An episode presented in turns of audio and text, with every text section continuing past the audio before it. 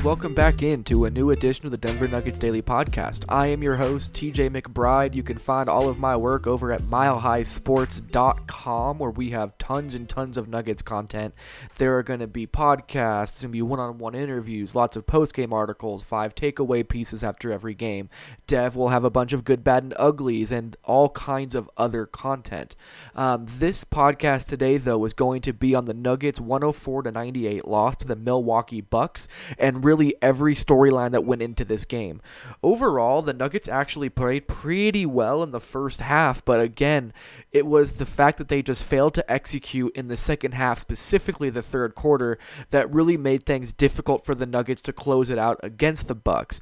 In addition to their second half struggles, we'll talk about how Giannis and Eric Bledsoe just absolutely scorched the Nuggets by getting into the paint at will. Um, we'll talk about how Jamal Murray is still looking for a rhythm. He had a better game than he has had in recent times, but he still just doesn't look like he has really found his niche within this Nuggets offense and that he may be pressing a little bit. Michael Malone even alluded to the fact that Jamal is probably in his head a little bit too much at this point, and we'll talk about Jamal Murray's struggles. Um, I definitely want to get into Gary Harris's struggles quite a bit as well. Um, Harris just has not been the same player this year, and I think I know why and it has to do with his evolving role offensively within this Nuggets team. But he really had one of his worst games he's had in a long time, going 6 of 16 from the field, and his defense was just much less than advertised in this game. And we'll get into that a lot more as well. And the other couple things I want to get to are going to be Jokic having an off night just as an efficient scorer, and the fact that Monte Morris just continues to make winning play after winning play. The last thing we'll get to in this podcast is we'll take some questions from listeners as well.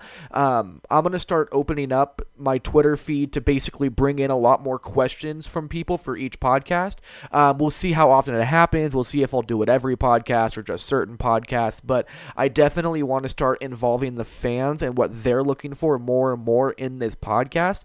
So I'll definitely make sure to hit all of those questions as well. You guys had a, a few different great questions and a lot of ones that I think are going to be a very interesting conversation to have before we do get into everything that has to do with this Nuggets game, um, let me give you a quick word from our sponsors over at Terrapin Care Station.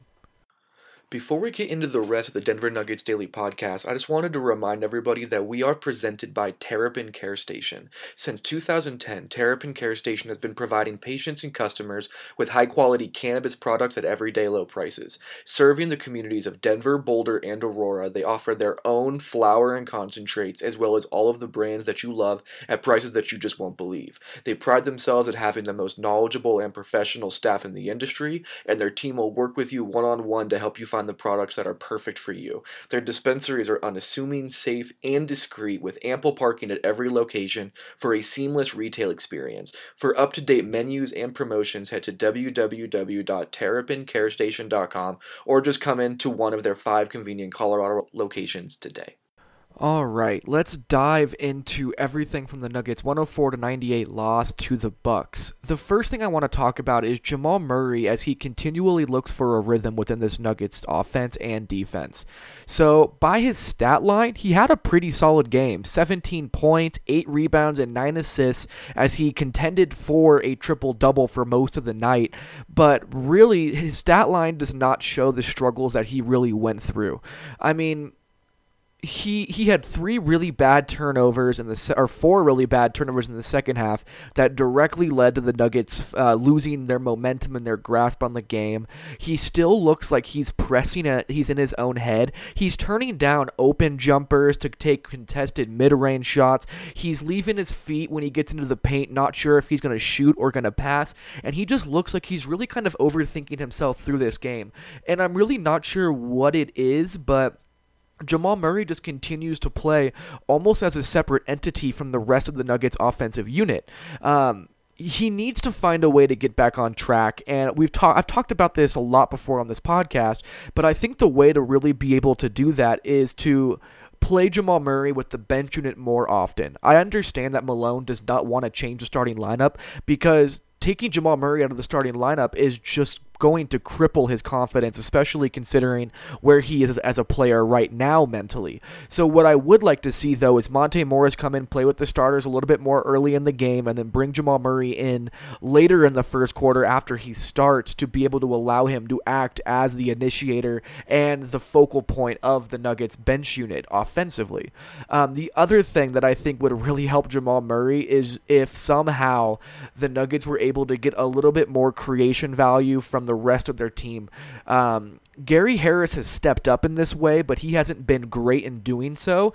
And what has happened is the Nuggets are looking for ball handling duties from both Jamal Murray and Gary Harris, and they're just not really getting it. So, what ends up happening is Jamal Murray doesn't quite know if he is going to be an initiator, if he's going to be a guy who is really trying to run a floor general type of point guard play, or if he should be off the ball. And it looks like he's kind of caught in the middle. This is when something that I actually wrote about in my five takeaways from the Nuggets going one and six in their last seven games that are it's up on Mile High Sports right now is that the Nuggets just need Will Barton back. Jamal Murray is so much better when there is a when there is another player who is a competent um, initiator with the ball in their hands, like Will Barton is, because it allows him to go more, more to his off ball role. The same can be said for Gary Harris, which I'll get into a little bit more in this podcast later on, but allowing these guys to really play within their own skill set as opposed to trying to fill into roles that they don't currently fit would do a big benefit for this Nuggets offense to get them back on track. And Will Barton really is the guy who would fix a lot of these issues that the Nuggets are currently going through. Still, though, it was good. It's been really good to see Jamal Murray finding different ways to impact the game, even if he can't really find his niche as a scorer or where he should be as an offensive player.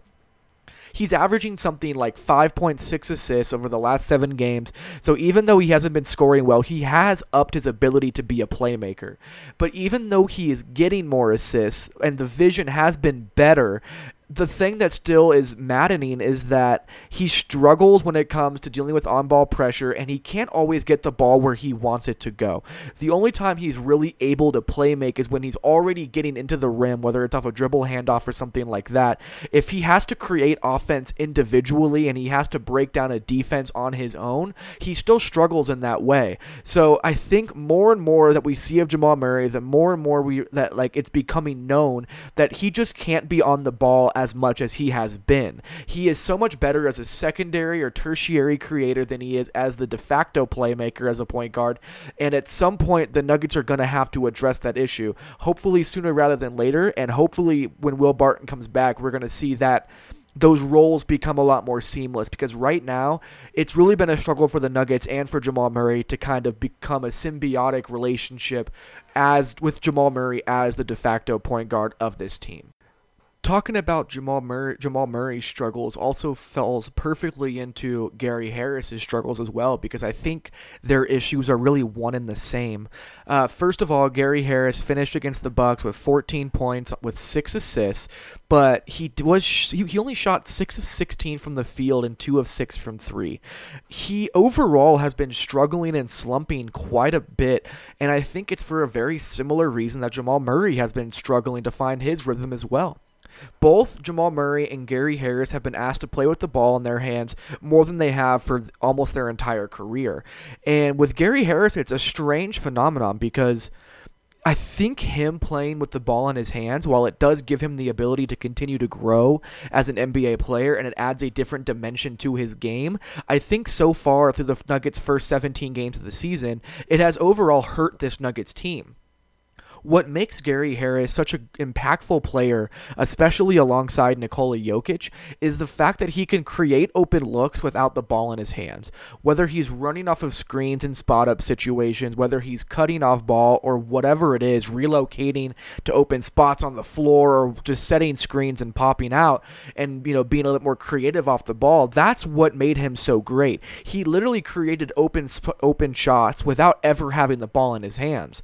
Now, the Nuggets are asking him to play with the ball in his hands more, seemingly because Will Barton is hurt right now. And what it's done is it's taken Gary Harris out of what makes him great. So now all of a sudden, Gary Harris is a much less efficient scorer than he has been. He's not getting nearly as many open three point looks. And it's just taken him out of his game. And I mean, when you go back and watch this this game, Gary Harris was really trying to be the catalyst in that second half, and he ended up shooting just 2 of 10 in the second half. Overall, for the entire game, Gary was just 4 of 10 shooting inside the three point arc, and again was only 2 of 6 from beyond the three point arc what makes him great has really just kind of disappeared in this first 17 games. And I think it also leads directly into why Nikola Jokic hasn't looked as great either. Is that the Nuggets have taken the ball out of Nikola Jokic's hands as the initiator, and it seems like they have put it in the hands of Jamal Murray and Gary Harris, which does not you know, which is not advantageous for either party. Gary Harris is best as an off-ball scorer. Uh, Jamal Murray is best as an off-ball scorer, and Nikola Jokic is best when the ball is in his hands. While you do need to have some semblance of guard play that can initiate an offense, it seems like the Nuggets have gone too far away from that and have kind of overcorrected the problem by asking Gary and Jamal to play with the ball in their hands so much. And now what's kind of happened is neither of them know exactly what their role is. Each of them is trying to play off of each other, but is trying to play on the ball, but is trying to get Nikola Jokic's touches and trying to get Paul Millsap his touches. And it's really just bogged down this offensive system for some reason. I mean, in my opinion, the Nuggets, again, like I said before, Will Barton is going to alleviate basically all of these issues just from his skill set alone. But the Nuggets just need to get Gary Harris and Jamal Murray playing off the ball more so than they have.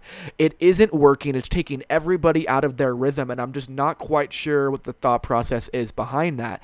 Again, I get that people want, uh, you know, they want Gary Harris to take a leap with the ball in his hands. They want Jamal Murray to show that he can be a point guard when he's on the floor and not just a scoring guard.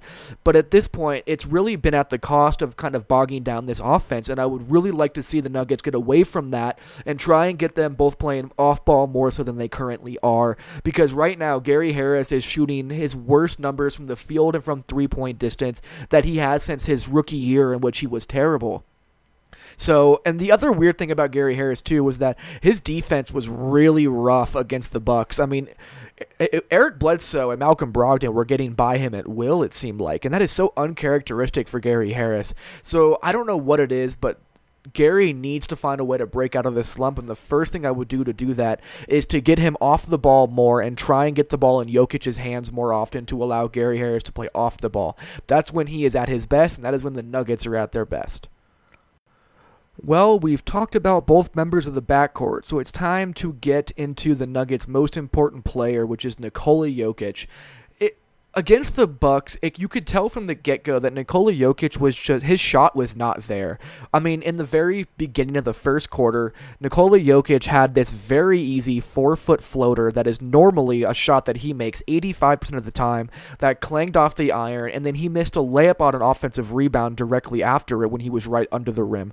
It, it, it's weird to see Nikola Jokic miss gimmies like that, and I remember thinking to myself in that first quarter, uh oh, this is one of those games where Nikola Jokic's shot just isn't there.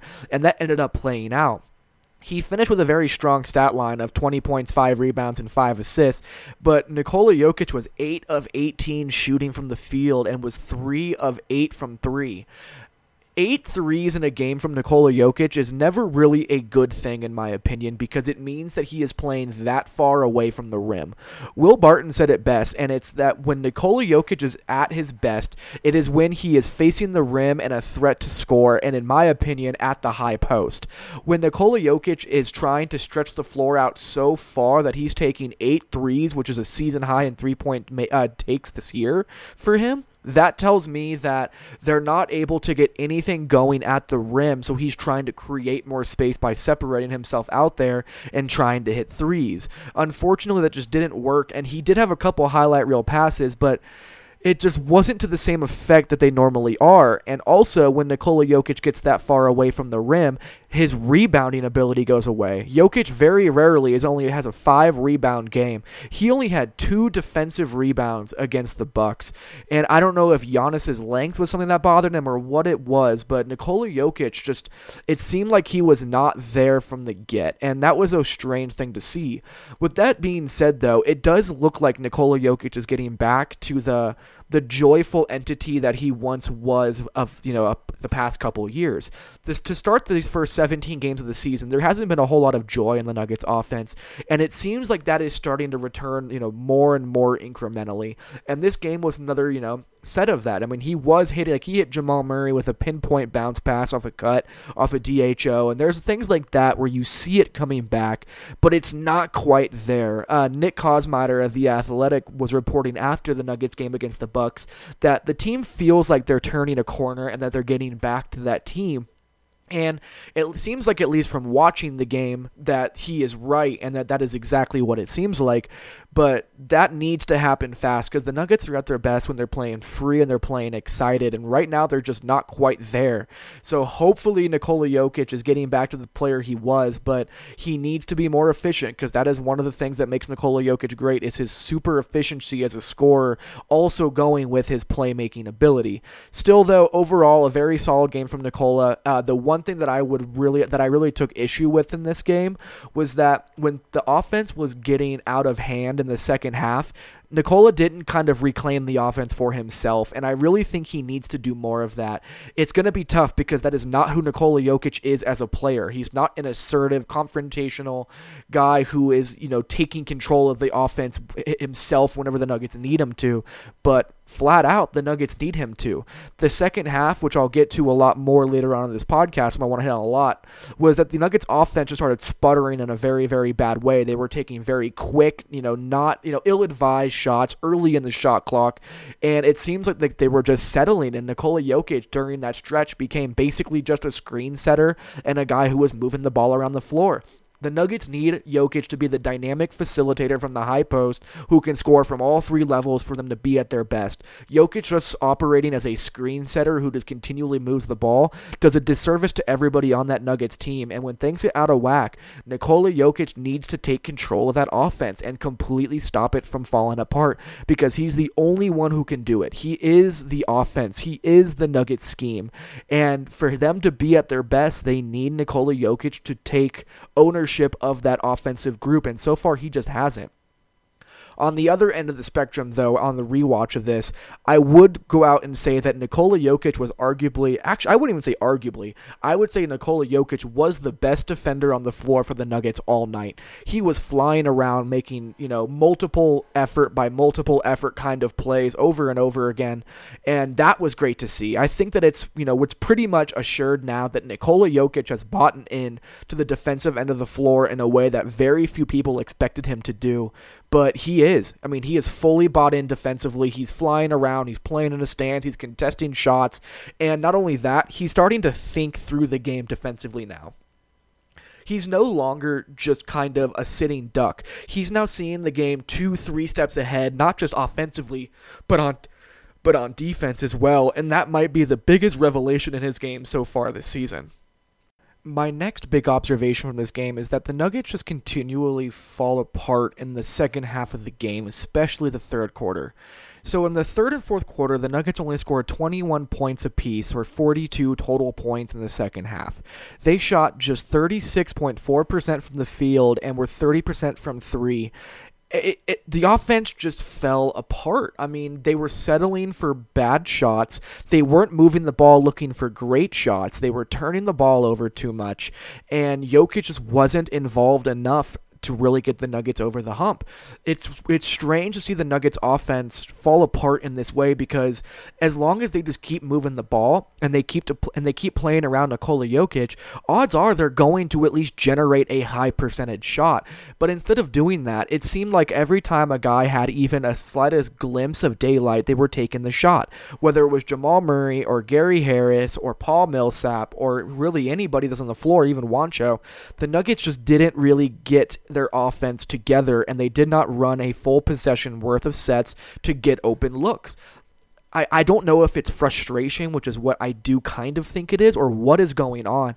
But the Nuggets were just trigger happy and just trying to get trying to like force something to get going and it wasn't working for them over and over again they kept trying to force the action and it just didn't work when the nuggets are at their best when they're just playing fluidly and adapting to whatever the defense does that's what makes the Nuggets offense great is that they're able to have so many talented offensive players revolving around Nikola Jokic that there's always somebody who's going to get open. But if the Nuggets are going to have quick trigger, you know, jump shots early on the shot clock, they don't give their offense the opportunity to get to that point to really be able to start punishing teams. And then the other thing is defensively, man, the Nuggets were just getting skinned alive. In the second half alone, Eric Bledsoe had 15 points, 3 assists and 2 steals and was seemingly getting into the paint whenever he wanted to, whether it was Jamal Murray or Monte Morris or Gary Harris or Malik Beasley defending him, there was just nothing they could do. I mean, Giannis is Giannis. You can understand him getting the 17 points, 10 rebounds, and two steals in the second half he gets, but even then, Giannis was eating Paul Millsap alive inside. Denver was getting blown by over and over again, and that is Michael Malone's biggest pet peeve so far this season is the fact that Denver continually gets blown by. So it was very strange to see the Nuggets just really fall apart in the second half yet again. This is, I mean, most of their losses this season have come, you know, in very, very close games. And if the Nuggets could just execute in the second half, they would have a significantly better record than they currently have. It's going to be interesting to see how that develops over the rest of the season. But right now, the Nuggets have not been able to execute late in games when they need to this podcast has been probably what 90% things that are going wrong with the Nuggets, but I do want to hit one thing that has been going very well for the Nuggets, and that has been Monte Morris.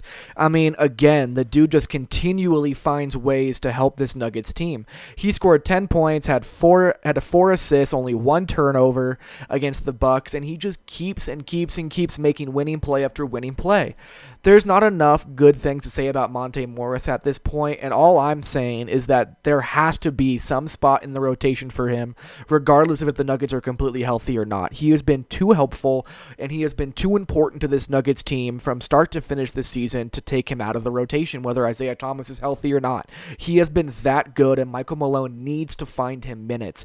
I mean, he's shooting 38% from three, about. He's almost leading the league in assist to turnover ratio. He is a big part of the reason that the Nuggets bench unit has been such a high functioning unit. He's a big reason for the Nuggets starters getting back on track when he checks in with the starters.